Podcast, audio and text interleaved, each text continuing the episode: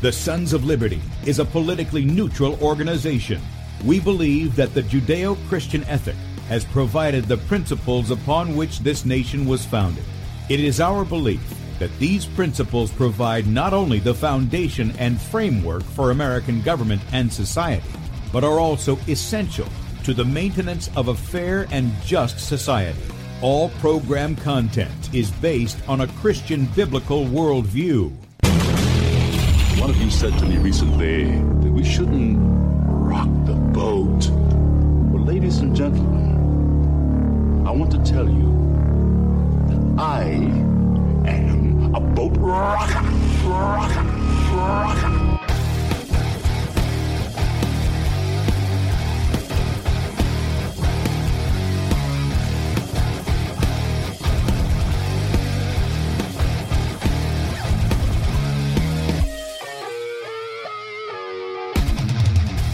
I will not wear the mask.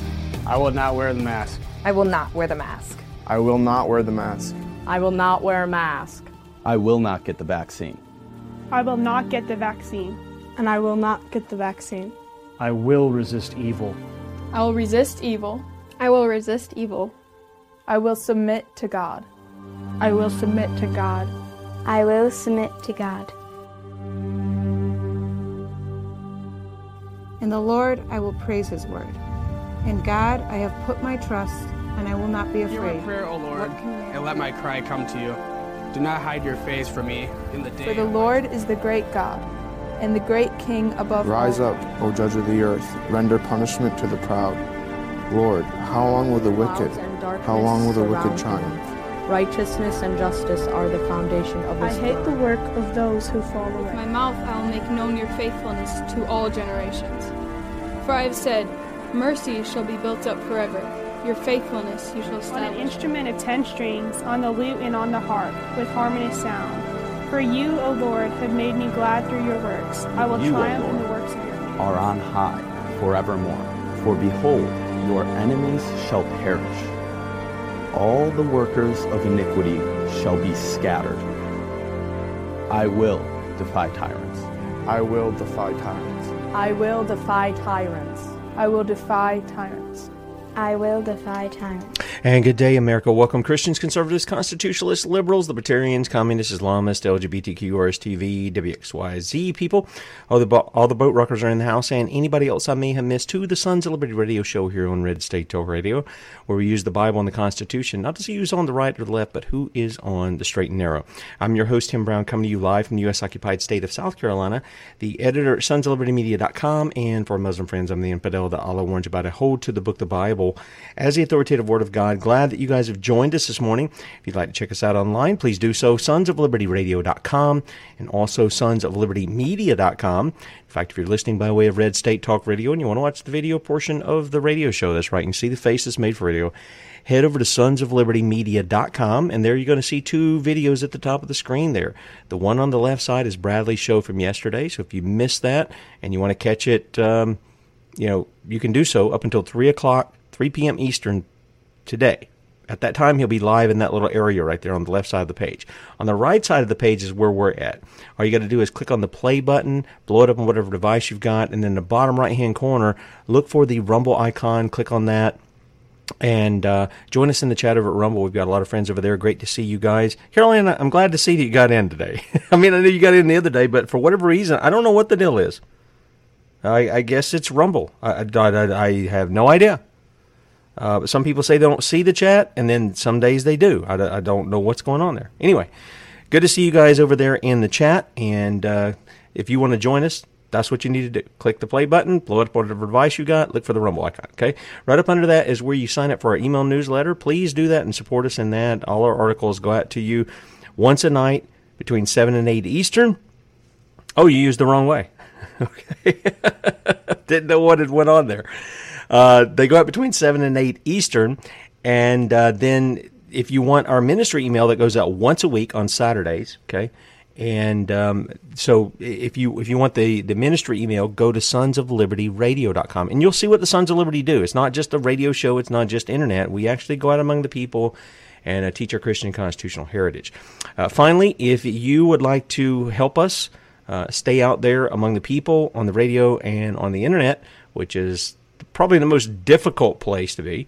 There's a donate button at the top of sonsoflibertymedia.com. Click on that, make a one-time donation, or you can partner with us monthly as a son or daughter of liberty. And guys, we really do appreciate your support. We do. And the store is available as well. Now, the store doesn't really go to support us. Most of that stuff, I think, from what I'm understanding from Bradley, is it's there for the people. It's, you know, oftentimes I think there's even money lost in doing it. But it's there to provide some books for educational purposes, DVDs and stuff like that. But it's also giving you, there's T-shirts, dog tags, caps, all kinds of stuff in there for great conversation starters. And I know I've had that with many of the shirts that I wear. I go at somebody and I find people reading what's on the shirt. And they're like, what is that? Where did that come from? And it gives you a great opportunity to start a conversation with them. Or actually, they're actually starting it by reading what's on your shirt. So there's plenty of items in there if you want to check that out as well.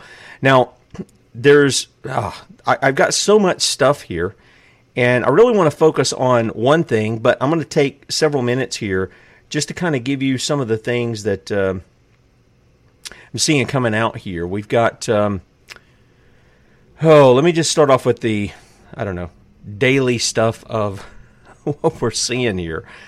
We've got Dave Hollis, former Disney distributions chief, dies at 47. Listen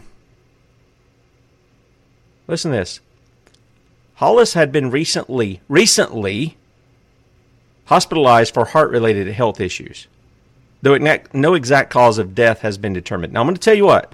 If they'll tell you there's cardiac arrest, there's myocarditis, there's heart-related issues, and it's especially if it's recently, that means within the past 2 years or so, a little over 2 years, you have more of a chance that that is related to the experimental COVID shot than anything else. Now, I'm not saying that if somebody had heart problems before, I'm not relating that, but I'm saying a lot of these just simply say cause of death unknown. They're telling you here. If they have an aggressive cancer that came on, that's probably tied back to the shot too. I'm just saying it doesn't take much to put two and two together here. Now, there have been people, and I think they do this I don't think they do this intentionally. I think it's in there, in the mix of people who aren't tying this. They're committing suicide. They were known to have, we've had some people, young people actually, who've had mental issues, struggling with how to cope with life. Oh, I wish God would put people in their path to give them hope in Christ. I really do wish he would do that. And I pray for that. I pray that the Lord sends laborers into the field, even as Jesus said that we should pray for some of these young people, that they might hear the truth of the gospel and that they might repent and that they might know the Savior.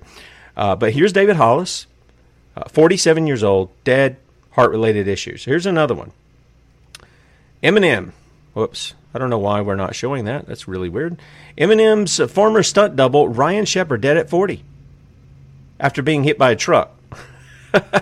So this is what I'm talking about. But I've never seen so many people die who are on this front, who are dying, period.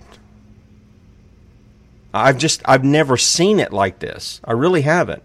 I remember years ago that when you would see some celebrity die, they usually happen in threes and they happen across about a week. I don't know what the deal was with that, but they usually happen like that. And so here was just something I pulled up today, and there were a couple of others as well.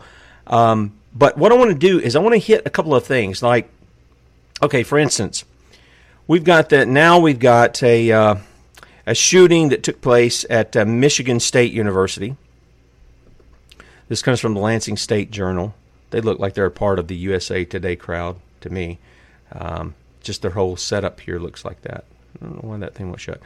But we're told here, this was updated last at 1:55 p.m.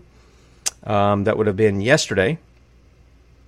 The suspect in the mass shooting at Michigan State University on Monday is a 43-year-old man who had no affiliation with the college. MSU Police and Public Safety Interim Deputy Chief Chris Roseman said, We have no idea why he came to the campus to do this. Roseman, I bet they'll find a manifesto. What do you want to bet that's what's going on? They're going to find a manifesto and they're going to release that and blah blah blah. You know, it's the same old playbook that they've been given. Their interim president says, a day of shock and heartbreak. We're devastated at the loss of life. You're devastated? Really? Well, why don't you institute some things that say, you know what, federal government, you know what, state government, this place is not going to be a gun-free zone. We're going to defy you, and we're going to encourage students to carry their guns. We'll even provide training. Why don't you do that? Then you won't probably be so devastated.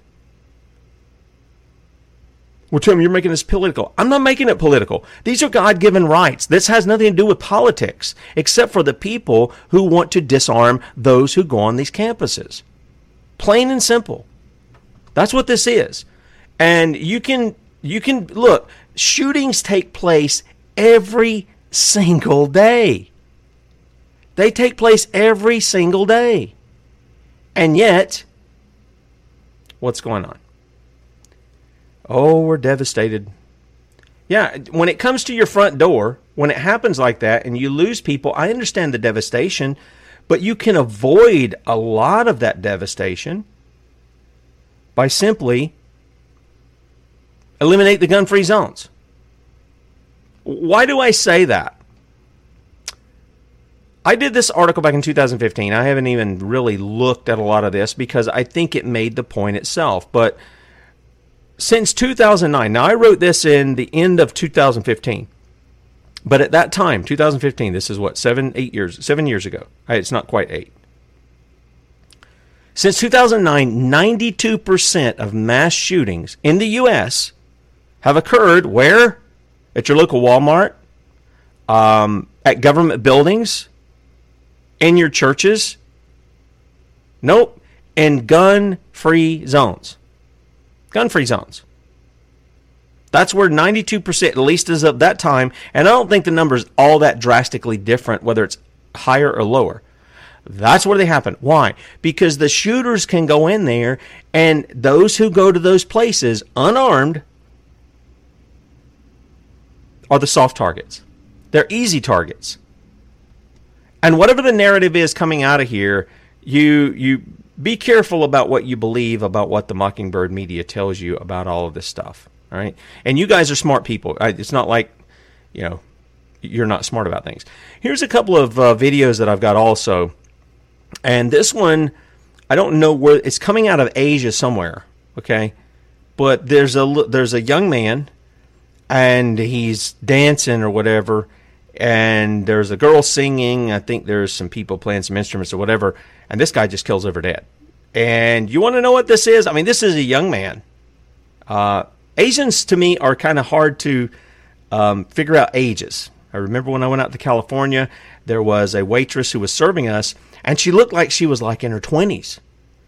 And I, you know, being the rambunctious young man that I was at 18, I was like, oh, telling my aunts, hey, you know her? Yeah, we know her. Well, hook me up on a date. You know, that's the way I looked at it at the time. And she said, oh, no, this lady's old enough to be your mama. I said, what? And sure enough, yep, she was like in her 40s or something. But anyway, this is a young man, and I don't know his age, but check out what happens to him. And for those who are listening by way of the radio, he just kind of puts his hands on his head, leans against the girl who's singing, and just slumps over and falls on the floor. And then they play it again in slow motion, but he just loses all sense of control of his body and just falls over dead on the floor. This is another one. Those of you who've watched the afternoon show with Bradley, you've seen this video.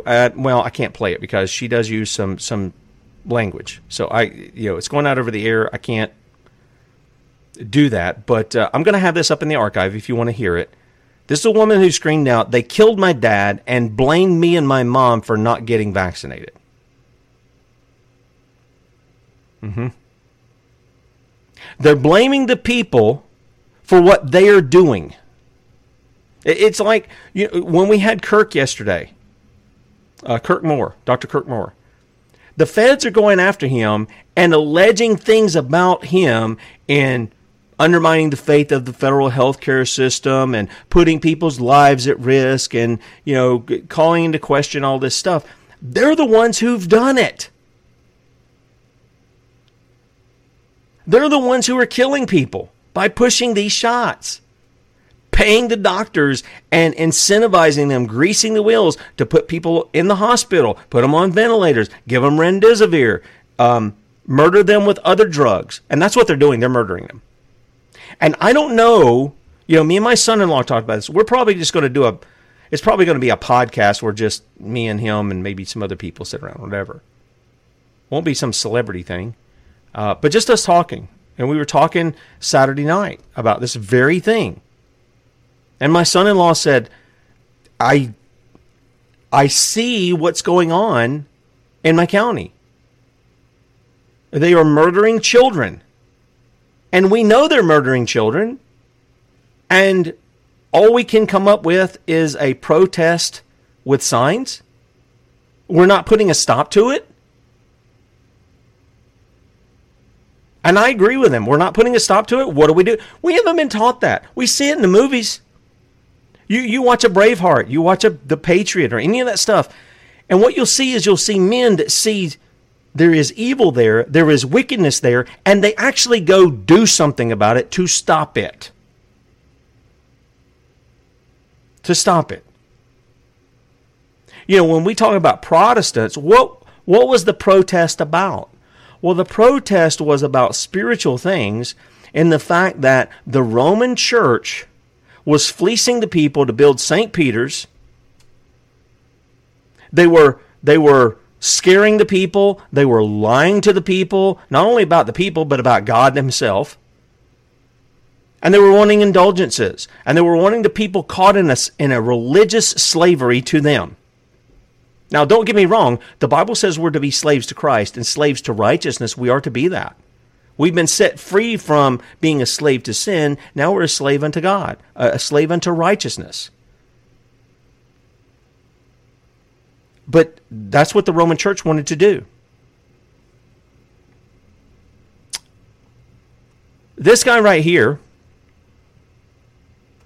and some of you on Red State Talk Radio, you won't be able to see the video, but you'll hear what he's doing. He's out here with his bullhorn. He's warning people about what's going on with those who've been given the shot. I mean, here we are, We're in our third year of the shot stuff, and some people still don't get it. They've been mind-controlled by the boob tube, or as Kate says, the idiot's lantern. They've been mind-controlled by that. They're still going along with the narrative. They're not even questioning. And they look at anybody who questions it going, wait a minute, we got to trust our government. If we can't trust our government, we can't trust anybody. That's right. You can't trust anybody, including your government. You can't. What does the Bible say about Jesus? Jesus didn't commend himself to them because he knew what was in them. He's talking about man. His heart is desperately wicked and deceitful. Who can know it? So it's always laughable to me when you see these songs or the movies or you read a story or whatever, and the people say, just follow your heart. Follow your heart if you're in Christ, because God directs your heart. He directs it. But if you're outside of Christ, you can't trust that thing.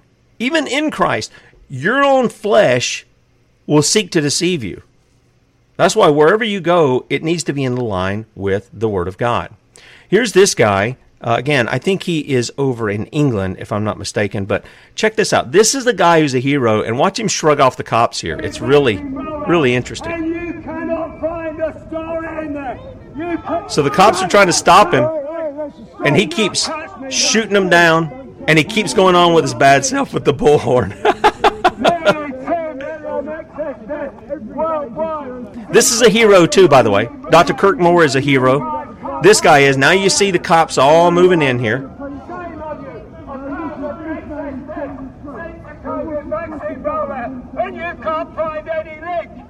Shame on you! Shame on you! Shame on you! Or you made your horse!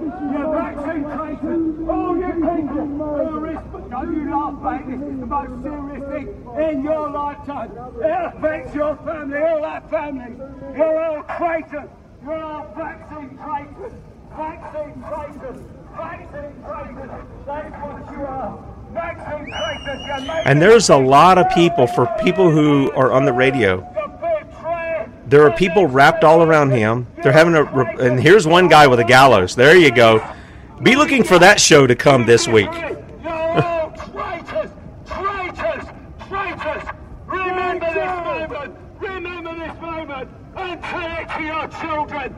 it to your grandchildren what you're not doing, what you're not doing, how you are betraying the next generation. Wow. Now he's preaching here, which is, preaching is just proclaiming. That's all it is. He's preaching here to people who are standing around with their cameras and they're listening and they're just kind of stone-faced. And I recall John MacArthur one time saying that in his... seminary training, he was told that, you know, you had to get up in front of the class and you had to recite these things. And it was one of the things he said was incredibly funny. He said, I had to get up in front of the class and I had to say, you stones, you blocks, you more than worthless things, or something like that is how he had to address them. It's very reminiscent of John the Baptist calling and Jesus calling the Pharisees vipers and whitewashed sepulchres and all this kind of stuff, the hypocrites and everything that they were. And he had to rail it. This guy's calling him out. You're betraying the next generation by not standing up. You're betraying the next generation by not standing up. This is coming out in the news more and more. And I can't play the video again because of some language, but I will have it in the archive. This is concerning that alleged Ohio train disaster, right? Extremely toxic and carcinogenic vinyl chloride was released. Some people think there was an actual bomb. Could be. Probably whatever you're being told in the Mockingbird media, you can expect it to be the exact opposite. At least that's how I look at it many times. But this is the one that happened, back just a short while ago, out there in Palestine, Ohio. So we'll have that in the archive as well. And so let's take a look at a couple of things. This is one thing that I kind of wanted to focus on today. How many of you are familiar with the Asbury revivals? Now, you know, I'm not a big reader of John Wesley. I've read some of his stuff. There's a lot of good, and there's a lot of things that I go, ooh, wait, what? But nevertheless, Asbury is in the tradition of the Wesleyans, and they had revivals in the past. I mean, real revivals, not this thing where they schedule, here we're going to have 4 days of revival or 5 days of revival, we're going to have a special speaker come in, blah, blah, blah, and we're going to do all this stuff for an hour or two a night and that kind of thing. We're talking about where... It appears that God is in their midst and nobody wants to leave. And they're staying there overnight and into the morning and the next day and for weeks at a time. I bet you haven't heard a lot of this in the Mockingbird media. This is what is going on now at Asbury. Has been happening nonstop since Wednesday. Okay? Let me play for you this report. This is from WKYT. Hopefully this will come right up. Yeah. For over 100 hours, people have filled the rows of Hughes Auditorium at Asbury University to worship. It's referred to now as a revival, but began on Wednesday spontaneously when students felt the urge to stay after the mandatory chapel service. We are unique because 3 times a week we stop everything that we're doing and gather for a chapel service together. This is just a service that hasn't ended. Since Wednesday, the phenomenon has spread all throughout social media, with churches and other campuses bringing busloads of people to the chapel. Lloyd Ninneber had never heard of Asbury before, but after seeing the social media posts, he drove 7 hours from North Carolina to see the revival in Wilmore for himself. With what's going on in the world and all the darkness, And this was like light, like the light coming through. And so I wanted to see what was going on, see God moving. A revival like this is not uncommon for the university. Back in 1970, a similar revival lasted for 2 weeks. Hundreds of people from Kentucky, Indiana, and Michigan attended a testimony service on the campus of Asbury College in Wilmore. But since then, there has not been an active worship of this length. Students and community members continue to find peace in dwelling and worshiping in the chapel and say they don't see signs of stopping anytime soon. Like, we're just sitting with him and like it's just deeply gentle and like deeply loving. And it's just a glimpse of what I think heaven will be like. Allison Perfader and many other students and faculty encourage people to come out to Asbury and see the revival for themselves. If it's for 20 minutes, if it's for a couple hours, if it's for the week, like, you can't lose anything, you know, but you can gain, like, everything. In Wilmore, Hallie DeVore, WKYT. Okay, all right, now, I recognize that some people will look at this and they'll go, okay, this looks like a modern day thing, you know. But listen, the Bible talks about lifting up holy hands. There's nothing wrong with lifting up your hands. I know at our church, when we have the benediction that's given, I lift my hands as to receive that benediction from the Lord. It is His word that's been given to us. But here's the thing. This has been something, the lady in the report has mentioned that this has happened before. And by the way, for those who say, well, wait a minute, Tim, aren't you one of these guys? And I hate even using the terms. Aren't you one of these guys who believes in the sovereignty of God over everything, including who's saved and who? Yep, I do. And, Wesley, despite my disagreements with him and some of his theology, he was good friends with George Whitefield, who believed the same things I do when it comes to that. And they were good friends. In fact, when George Whitefield died, guess who preached his sermon, his funeral? John Wesley. See, listen, God has His people throughout. If God saved us on the basis of our theology, we would all be in trouble. We would all be in trouble. The thing is, we've got to recognize the Christ. We've got to recognize what He did, but we would all be in trouble. This is why I'm patient with brothers and sisters. I know what it is to be taught wrong, to have to unlearn it, to learn what's right. I know what it is to be among people that you think are in the light, and then all of a sudden the lights come on and you go, wait a minute. These people are dark. I understand that. But this place has been a site for, and we're not talking about revivals. And when I was growing up, a revival was, we've got this speaker coming in, and he's going to be here Sunday through Friday or Saturday or whatever, right? And so every night you're there for an hour and a half or whatever, and you're singing and there's preaching and this, that, and the other. And I'm not saying God doesn't move in that. He does use His word. That's how He saves people, is through the foolishness of preaching, is what the Scripture says. But I want you to see something here. This is just from Asbury. And before I do that, let me do this. We have had my friend Deanna Lynn Spangler. Deanna is, and I told her, this is, I consider her to be a modern Mary Magdalene. Deanna has a tremendous testimony, and she's written a book on it. And then she wrote another book after that. The first one was about being in the sex trade. She was in the porn industry. And then she came out of that, became a Christian, and she actually went to Asbury, got a degree there and some things, and she's also some kind of physical therapist or something. I'm not sure exactly what it is. Anyway, we have her interview. I'll throw that in the archives that you can hear. And then she wrote another book. Well, actually, we had her and her husband back on, and she had gotten pregnant with twins. And then we had her back on when she had another book that was Life After the Sex Trade, which she talked about things. It's just incredible. If you haven't read the books, I would highly recommend reading both books. Because Deanna had to learn stuff that many of us learned when we were growing up in our homes. But she didn't have a home where these things were taught at all. And so some of them, you kind of yawn and go, what's the big deal there? And then when you look back to her life, you go, here's a... So I wrote to Deanna because she's an... I think she is an Asbury alumnist, if you will. I said, what's going on at Asbury? I'm hearing about this again. And I knew about the 1970 deal, but I'm going to share with you some other things too. And then I want to go to Scripture for this. I said, what's going on? She said, this is what she wrote to me. Lots. Revival has been happening here since Wednesday. God's people are being healed, refreshed, connected, and recommissioned.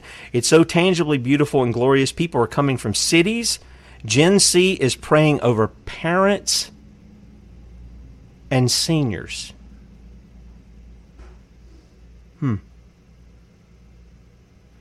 Generation Z is praying over parents. They're not cursing them. They're praying for them.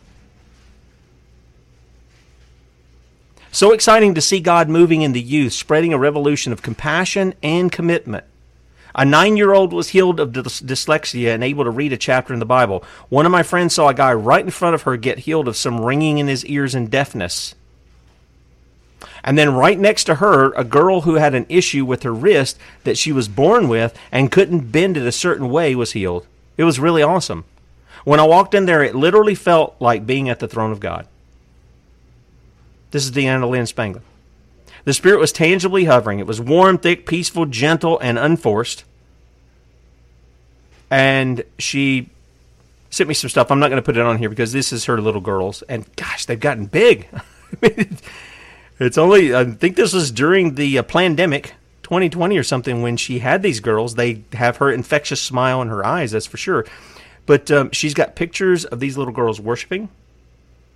I think they're like 2 years old or so, lifting their hands up in worship. Praise God for that. Praise God for that.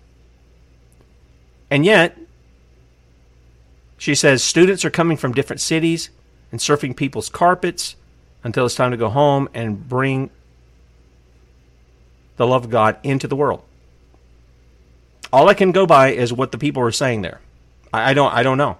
We'll see the fruit, though, if that's indeed what it was. And let me take you back just a little bit. I found this online. This is from Asbury. This is not the first time, neither was 1970. In February 1905, during a blizzard, a prayer meeting in the men's dormitory spilled out to the rest of the campus in the town of Wilmore. In 1908... revival broke out while someone prayed in chapel. The revival lasted 2 weeks and was signified by prevailing prayer and intercession.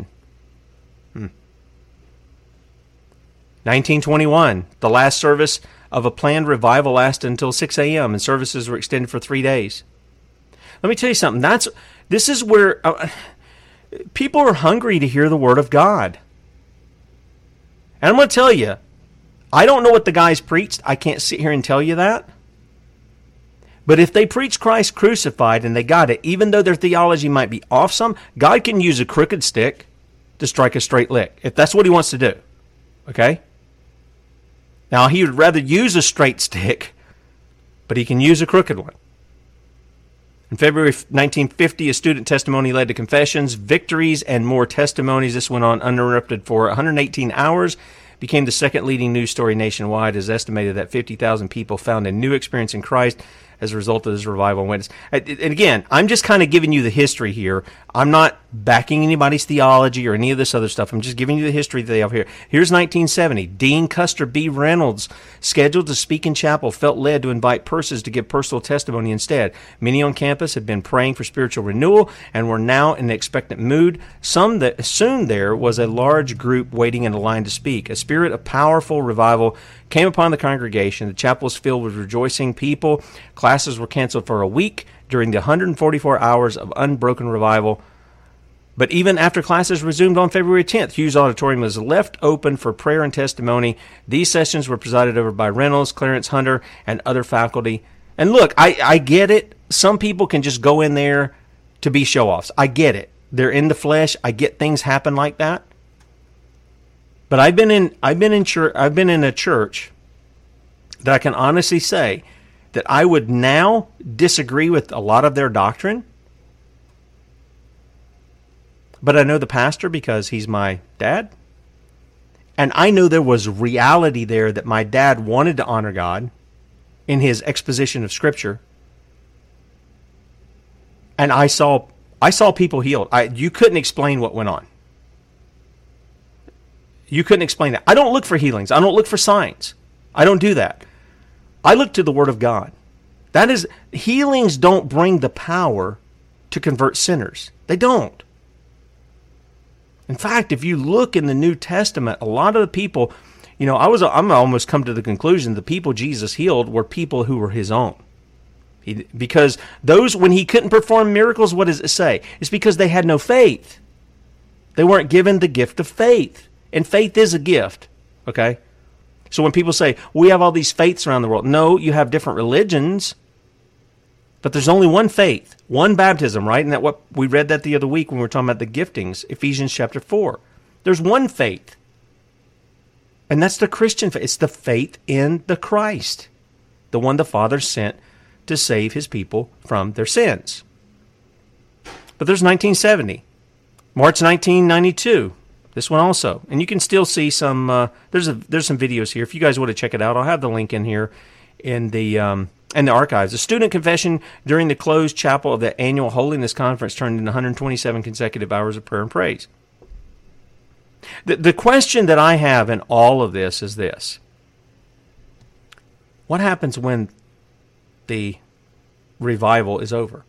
What do people do?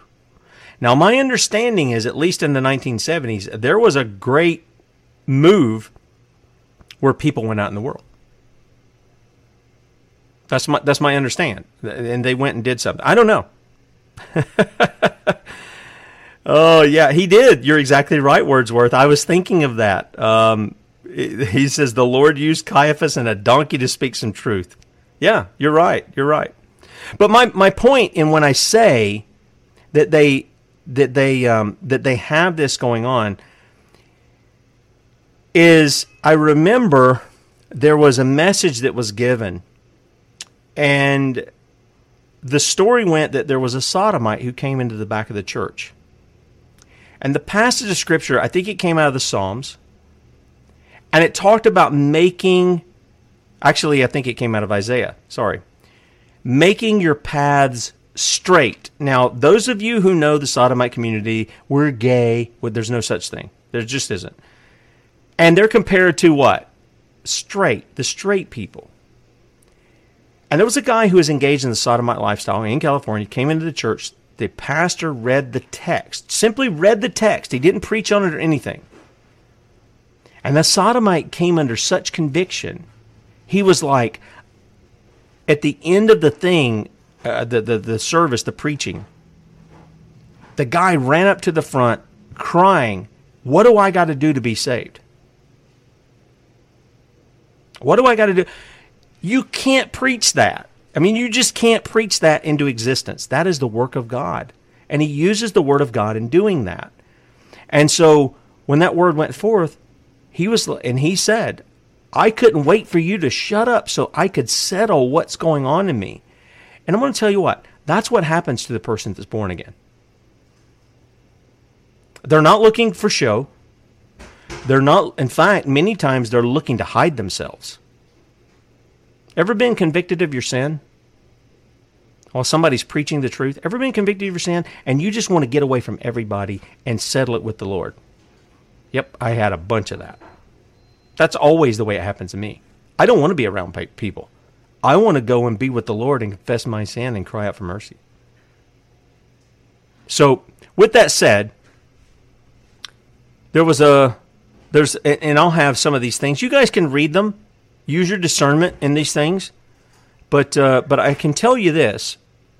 When you look at what goes on here, you'll find that this is not something that can be controlled. When God moves, you don't control it. You don't schedule it.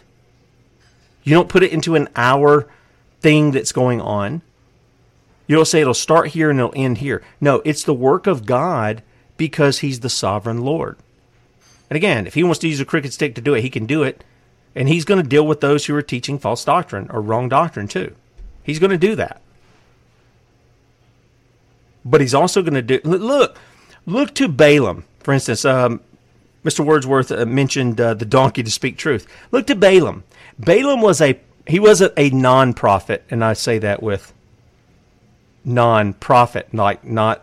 for money. Well, he was for money, but he was a non-prophet. He was not prophesying according to how God would have him do from the heart. Now, he was prophesying, and so he was paid off to go prophesy a curse upon Israel. And every time the guy opened his mouth, what happened? Well, he was prophesying blessings to Israel. Because though he was wicked in his heart, he was still prophesying the truth, right? And so since when he'd opened his mouth, the job wasn't getting done. He told the king who was paying him, he says, well, here's how you do it. You get the men of Israel to intermarry among the pagans, and that will bring the curse on them because they'll be disobeying God. Sold out his own people for some money. So that can happen. There's no doubt about it. We've read about false teachers within the scriptures, those who prophesy and it comes to pass, but they lead you after a God you have not known, and those who prophesied and it does come to pass, but they lead you after a God you have not known. You're not to fear them. You're to stone them with stones. I wonder what we would get if the church actually took that to heart. Men like Kenneth Copeland, men like Creflo Dollar, and I don't even know some of these other people. They wouldn't be living. They wouldn't be breathing anymore. The church would put the evil away from them, but they don't do it. They don't do it. And it's a shame that they don't put the evil away from them, that they don't call them out, but they don't. Now, with that said, title of today's show is As the Enemy Comes In Like a Flood, a Standard is Being Raised Up Against It. This comes from Isaiah chapter 59. And as always, I want to read the context. This will take just a little bit, but I want you to hear the word of the Lord to his people, okay? And I want you to see what he's doing in the midst of it, okay? Take a look at this. Behold, the Lord's hand is not shortened. This is Isaiah 59. If you're following along by the radio, if you're on the video platforms, you're seeing this here. Verse 1, the Lord's hand is not shortened, that it cannot save. Neither his ear heavy, that it cannot hear.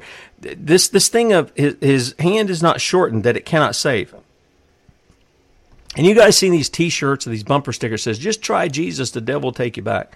That's just nonsense. You don't try Jesus. No. Jesus goes out to seek and save that which is lost.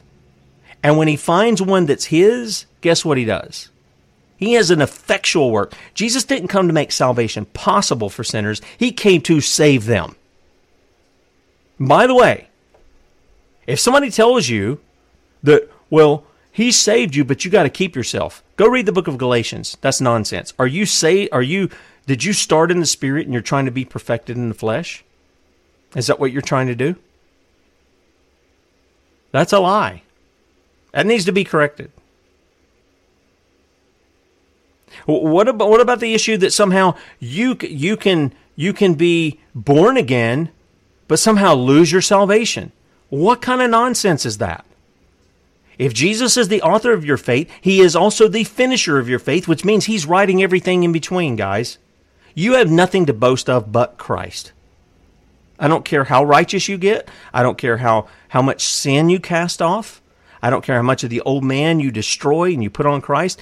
You have nothing to boast in but Christ because he's doing in that. The Bible says he works in us both to will and to do his good pleasure. So if you have a desire to follow Christ, and you do follow Christ, you can't boast about that. That is the work of God in your heart. That is the standard that God is raising up for the people to see around you and to demonstrate his glory through you. But let's continue. The Lord's hand is not shortened that he cannot save, neither his ear heavy that it cannot hear. But your iniquities have separated between you and your God. And your sins have hid his face from you, that he will not hear. For your hands are defiled with blood, and your fingers with iniquity. Your lips have spoken lies, your tongue hath muttered perverseness. Oh, this is a message for America and the world at large, not just for the people of Israel, even though that's who it's directed at. The application can definitely be in here. None calleth for justice, That's what we call for here all the time, isn't it? We require it of those who are tyrannical, committing sins and crimes and the like. All sin is crime against the Most High. It's treason against the King. None calleth for justice, none nor any pleadeth for truth. They trust in vanity and speak lies. They conceive mischief and bring forth iniquity. They hatch cockatrices' eggs and weave the spider's web. He that eateth of their eggs dieth, and that which is crushed breaketh out into a viper. Their webs shall not become garments, neither shall they cover themselves with their works. Their works are works of iniquity, and the act of violence is in their hands.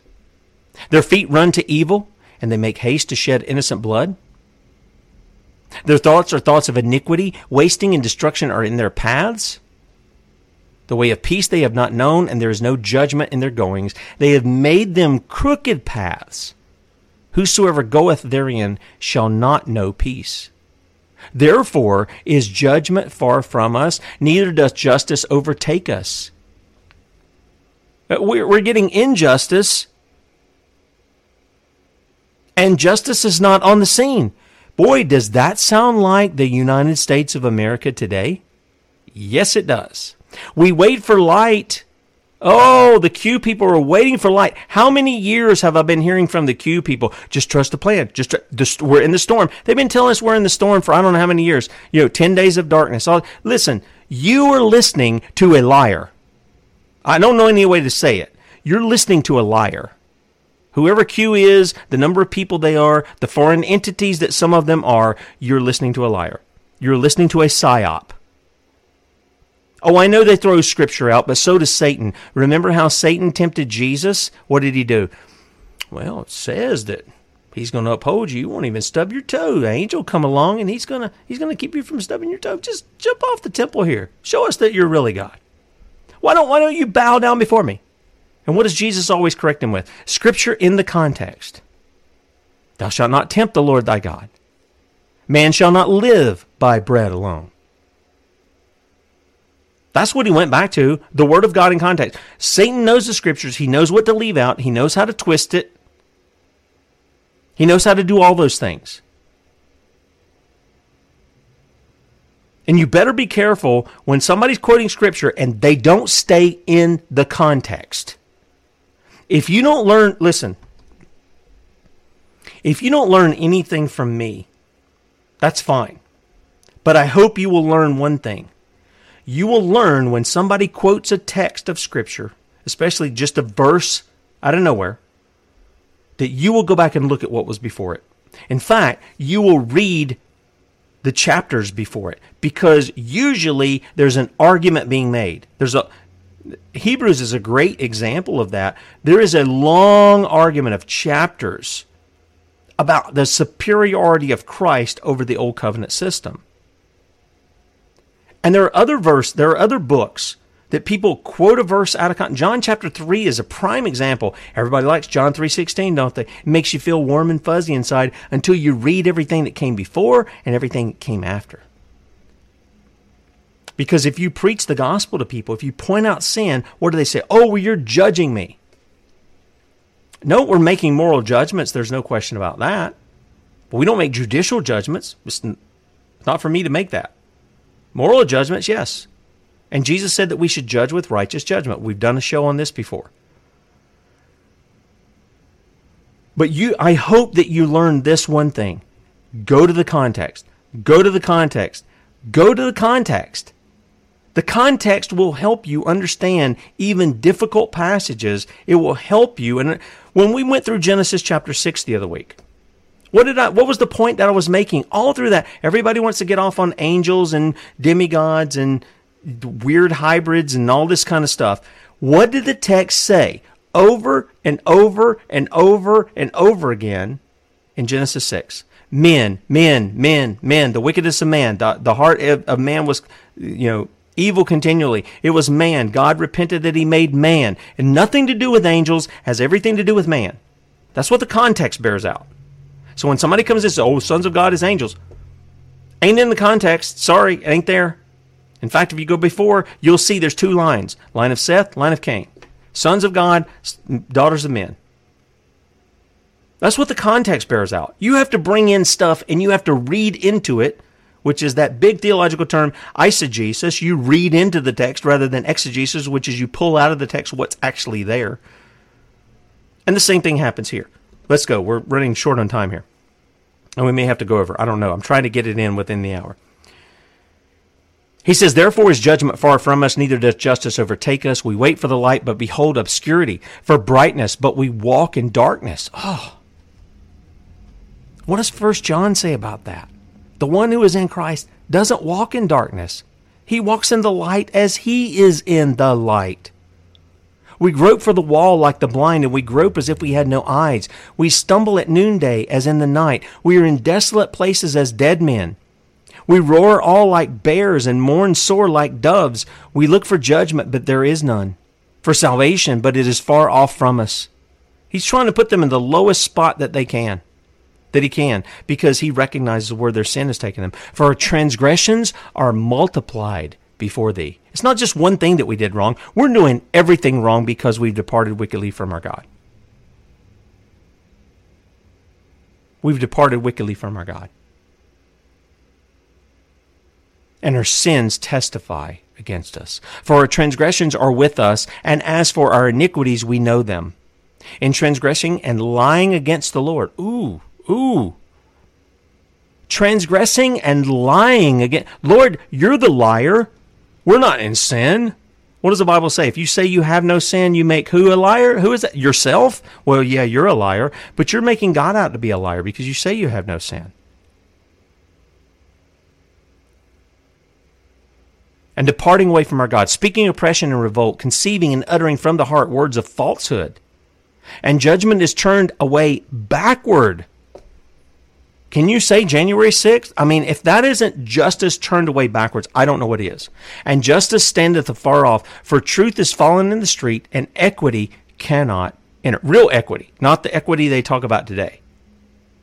Equity cannot enter. Yea, truth faileth, and he that departeth from evil make himself a prey. If you're going to follow the Lord Jesus, you will be a prey. You will be as a lamb led to the slaughter. Why? Because men hate you because they hate your master, your Lord, the Lord Jesus. That's the issue. And he saw that there was no man, and wondered that there was no intercessor. Therefore his arm brought salvation unto him, and his righteousness, it sustained him. For he put on righteousness as a breastplate, and a helmet of salvation upon his head. And he put on the garments of vengeance for clothing, and was clad with zeal as a cloak. This is the Lord. This, you know, the modern church teaches you is gentle, lowly Jesus. You know, he's kind of this effeminate looking, pansy, hippie, panty waist fella out there in his robes, and he's got some lambs in his arms and a little staff and his nice, effeminate look. Nope. It says he put on righteousness as a breastplate. He's got a helmet of salvation upon his head, and he put on the garments of vengeance for clothing, and was clad with zeal as a cloak. According to their deeds, accordingly he will repay fury to his adversaries. And you guys, check this out. And you guys ever read 2 Thessalonians? What does it say there? It says when Jesus returns, what is he going to do? He's coming in flaming fire with his angels to execute vengeance upon those who what? Doesn't say believe. It says obey the gospel. Yep. If you're looking for Jesus to come back while you're practicing iniquity, you might want to rethink that. And then you might want to repent accordingly. Because if you're practicing iniquity, what does Jesus say? Depart from me, you who work iniquity, you who practice lawlessness, depart from me. I never knew you. I'm just going to go over a couple of minutes. I know I say that and it's in like 40 minutes. Anyway, if you want to catch that, sonsoflibertymedia.com, beforeitsnews.com, and Bradley will be with you. It's free. Lord willing, we'll be back with you in the morning. Common Core Diva, Rotten to the Core Wednesday. Don't miss it. See you. All right. Thank you, everybody, for your comments. I'm catching little bits in places. And welcome everybody coming over from Red State Talk Radio. Basil, I don't know what you're disagreeing with, but if you want to put it in there, I'll be happy to try to address that. Let me tell you. I mean, most people know who've been listening to me anytime. If you disagree with me, that's cool. That's cool. How else? If we have blind spots, how do we correct them? Both of us can't be right about something.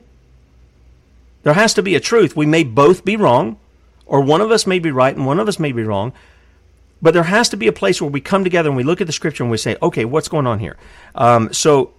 Okay, we've talked about this before. Okay, cool. Oh, you're talking about the Genesis 6 thing. That's cool. That's fine. I appreciate you. I appreciate you chiming in. Look, if people disagree, the Bible says that we're to come to the unity of the faith, right? And I really do believe that the closer we are that we grow to Christ, the more we are in the Scriptures, the closer we are in unity around the real faith. Does that mean everybody's going to get it all at once? No. This is part of the sanctification process. This is part of why I talked about we all had different gifts.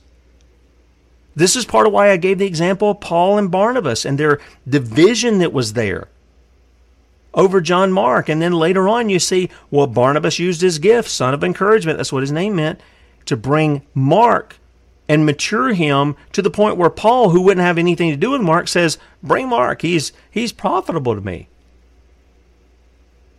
See, I want to encourage that unity instead of the division.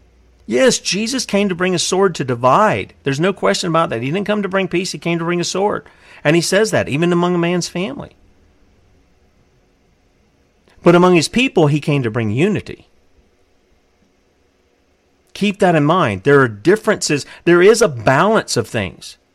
It's like, though I believe in the sovereignty of God and salvation, that he has his people marked out from before time began, promise he made to his son, I still believe man is responsible to obey God. The problem is he's incapable of doing it because of his fallen nature.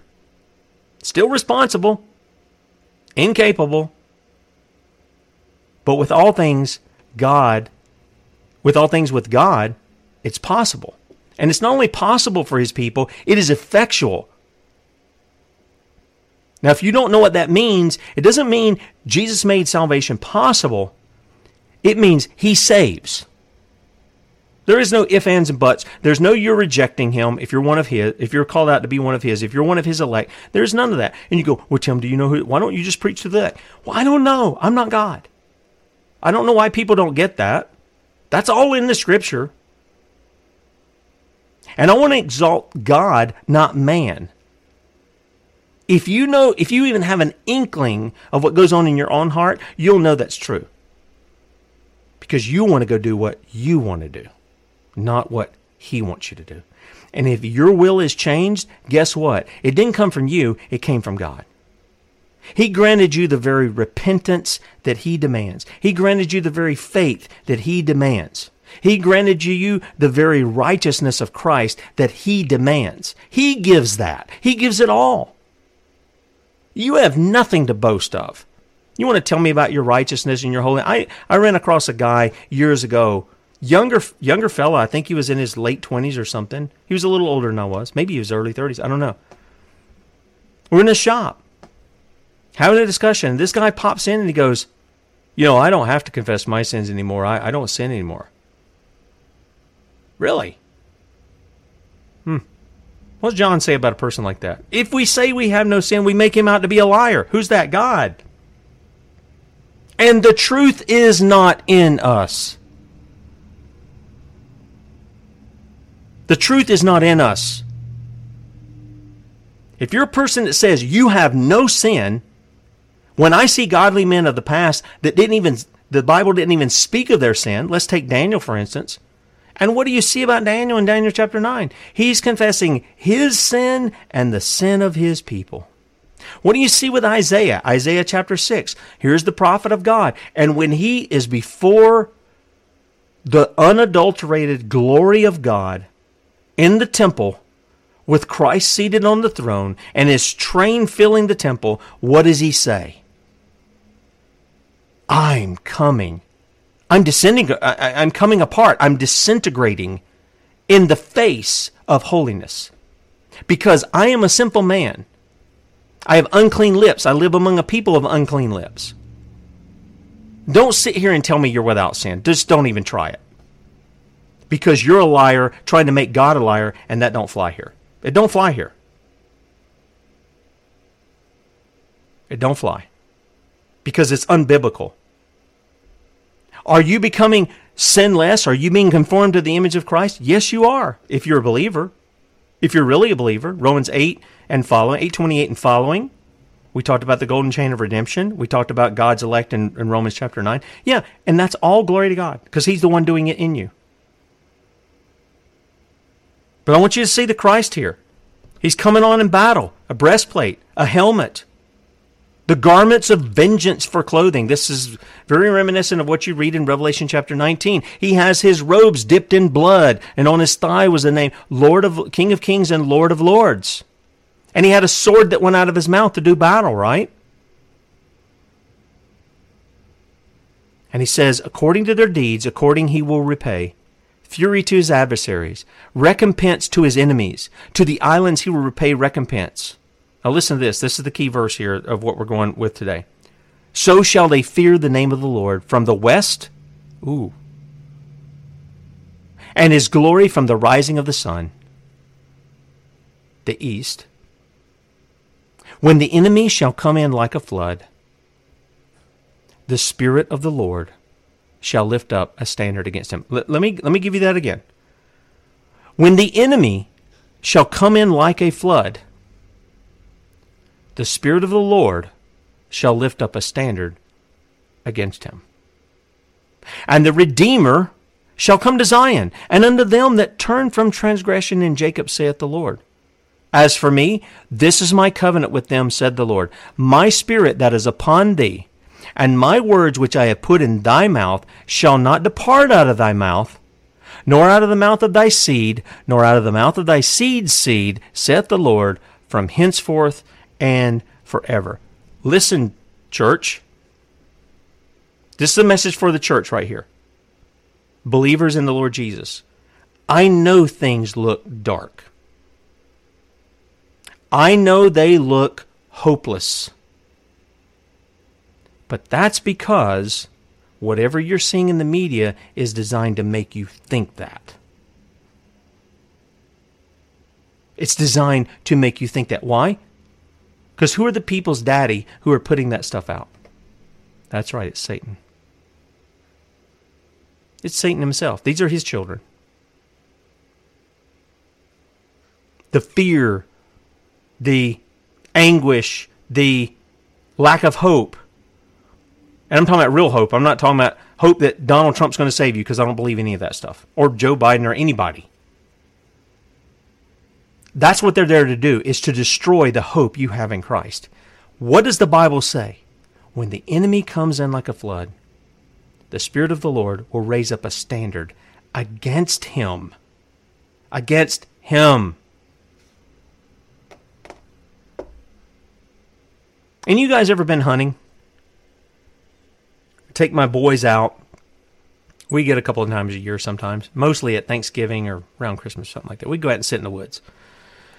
And we'd go out there before the sun came up. It's freezing cold out there. You got your big coveralls on. You got a little pup tent that you got there. You got a window open where you can see out. You got your rifle. And my boys would be over in their chairs in the little pup tent we had. They'd be zonked out with blankets all over them. I guess they were frozen to death. I don't know what the deal was. And it was dark. And as right before the sun comes up, it gets really, your eyes could get used to walking down the trail to where we were going back in the woods and stuff. And you get back there and sit, and you could see. And then right before the sun comes up, it gets really pitch black and it gets really cold. And then the sun starts coming in, and you get these orange streaks through the trees that are there. And of course, by this time, all the leaves have fallen off, so you get that kind of, you know, wintry kind of look, without snow here, of course. But you get that. And then as the sun breaks through and the light starts coming on after that really pitch black, you begin to see all these things that were making the noise. You see the squirrel over by the side. You see this bird over here. You see whatever. We've even seen some turkeys out there. And you begin to see what's going on. I want to encourage you today, brothers and sisters. It looks dark, but the sun's coming up. The sun is coming up. He is going to do his will in the earth. Don't think he's not. Is he going to clad himself with a brass plate? Is he going to clad himself with a helmet? Yep. Is he going to bring the sword? Is he going to wear the robes of vengeance? Yep. And he's going to raise up a standard against the enemy. I know you say, well, Tim, you preach judgment all the time, Deuteronomy 28. Yep. That's exactly right. But we're in the new covenant. And though God works that way, he does have a way of getting his people's attention. And we may have to go through some real dark times. It may seem dark now, but like I said, when I walked with my boys down in the woods, it was dark. But you could kind of see stuff. And then it got really dark before the sun came out. And the light shines brightest in the darkness, doesn't it? Put a light on in the middle of the day while you've got the lights on in your house or the sun's out and everything. You put a light on, you can see that it's on, but it's really of no effect. Go out there at nighttime when it's really dark, no moon out or anything, and put the light on and see the difference. You are called to be the light of the world, a city on a hill. Now, let me ask you something, professed believers. Are you being a light to the world? Are you being a city on a hill? Is that what you're being in the area that you're in? Or are you just like your neighbor, except you tacked Jesus on? You're complaining about things, but you're not looking for the solution and trying to be a part of the solution. Repent. You know, repentance is part of the Christian life, isn't it? Every day. There are things that we don't know that we learn and we have to turn away from. There are things that we don't know and we learn and we have to grab hold of. What are you doing? Are you part of the standard that the Lord... I don't know what's going on with Asbury. I can only tell you what has been in this report. I can tell you what Deanna said. And I know for a fact Deanna is a believer. I know what God's done in her life.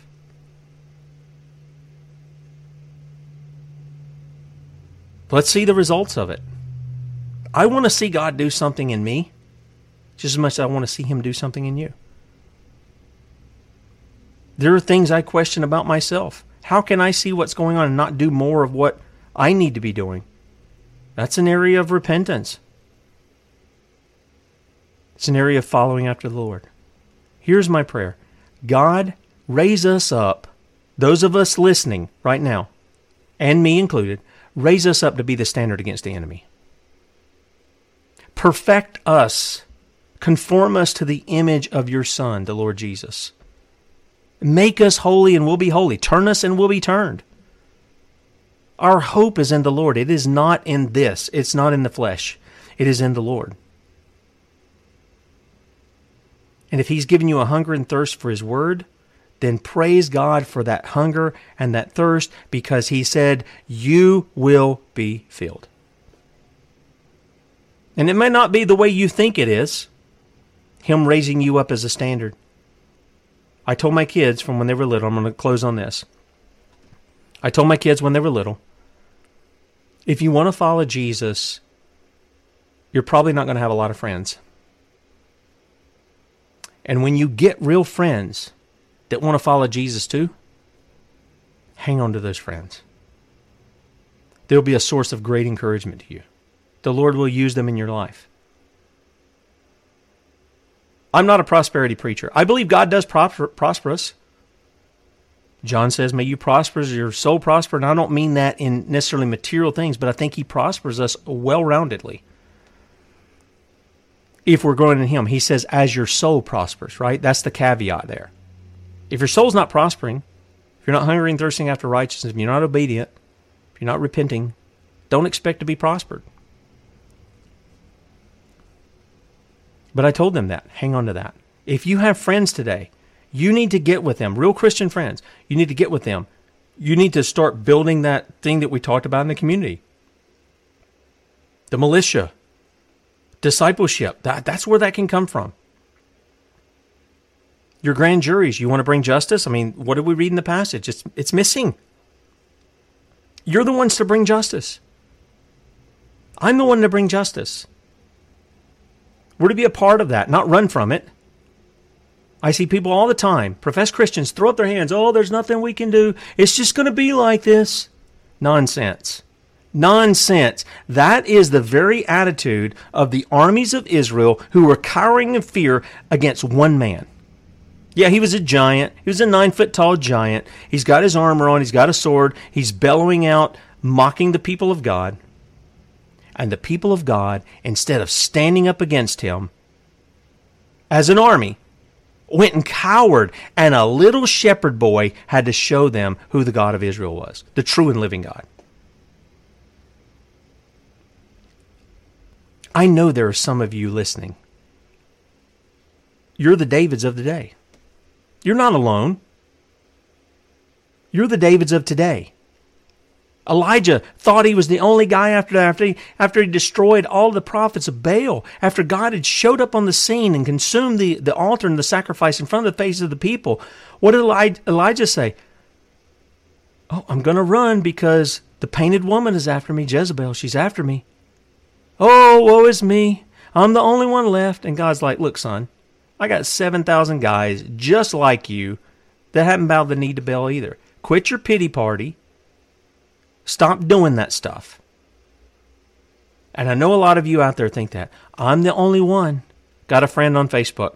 Love him to death. Sends me stuff almost each night. He says, man, I'm the only one here in the state I'm in. Brother, you're not the only one. You just got to find the ones who are there who are like you. And God will bring them to you if you seek after him. I really believe that. There are people there. There are other brothers and sisters there. And maybe you're the catalyst to spark that. I hope it's encouraging to you, because we get enough bad news. We really do. And the church needs to repent. And when I say the church, I'm talking about the people of God. I'm throwing myself in there, so this isn't a pointing a finger at you moment. The church needs to repent. Even many of the godliest among us need repentance, because they're not doing all they can do either. And the fact of the matter is, we are dependent upon the man of war, the great physician, the creator of all things, the door, the Lamb of God, the sovereign creator. We're dependent upon him, the Lord Jesus. And if we don't turn and obey him, we have nothing to look forward to but destruction. Let's do that today. Let's see God move in our midst as he will. Let's not put him on a timetable. I don't think you can organize revivals. I think you can do what God says. I'm fine with that. Some of the things that we read here were people in prayer, and they're in praise to the Lord, and they're repenting of sin. Those are things that we're supposed to do. And God will bring revival among his people if they're seeking after him. If they're not, don't expect that. If you're seeking after a man to do for you what you won't do for yourself, and I'm talking about in the political arena, that plan's doomed. You seek after the Lord, you will see results. You will see him do great and mighty things that you know not, for his own glory. Guys, catch Bradley at 3 p.m. Eastern, 2 p.m. Central, sonsoflibertymedia.com, and then we'll be back with you in the morning, Rotten to the Core Wednesday, with the Common Core diva, Lynn Taylor. See ya.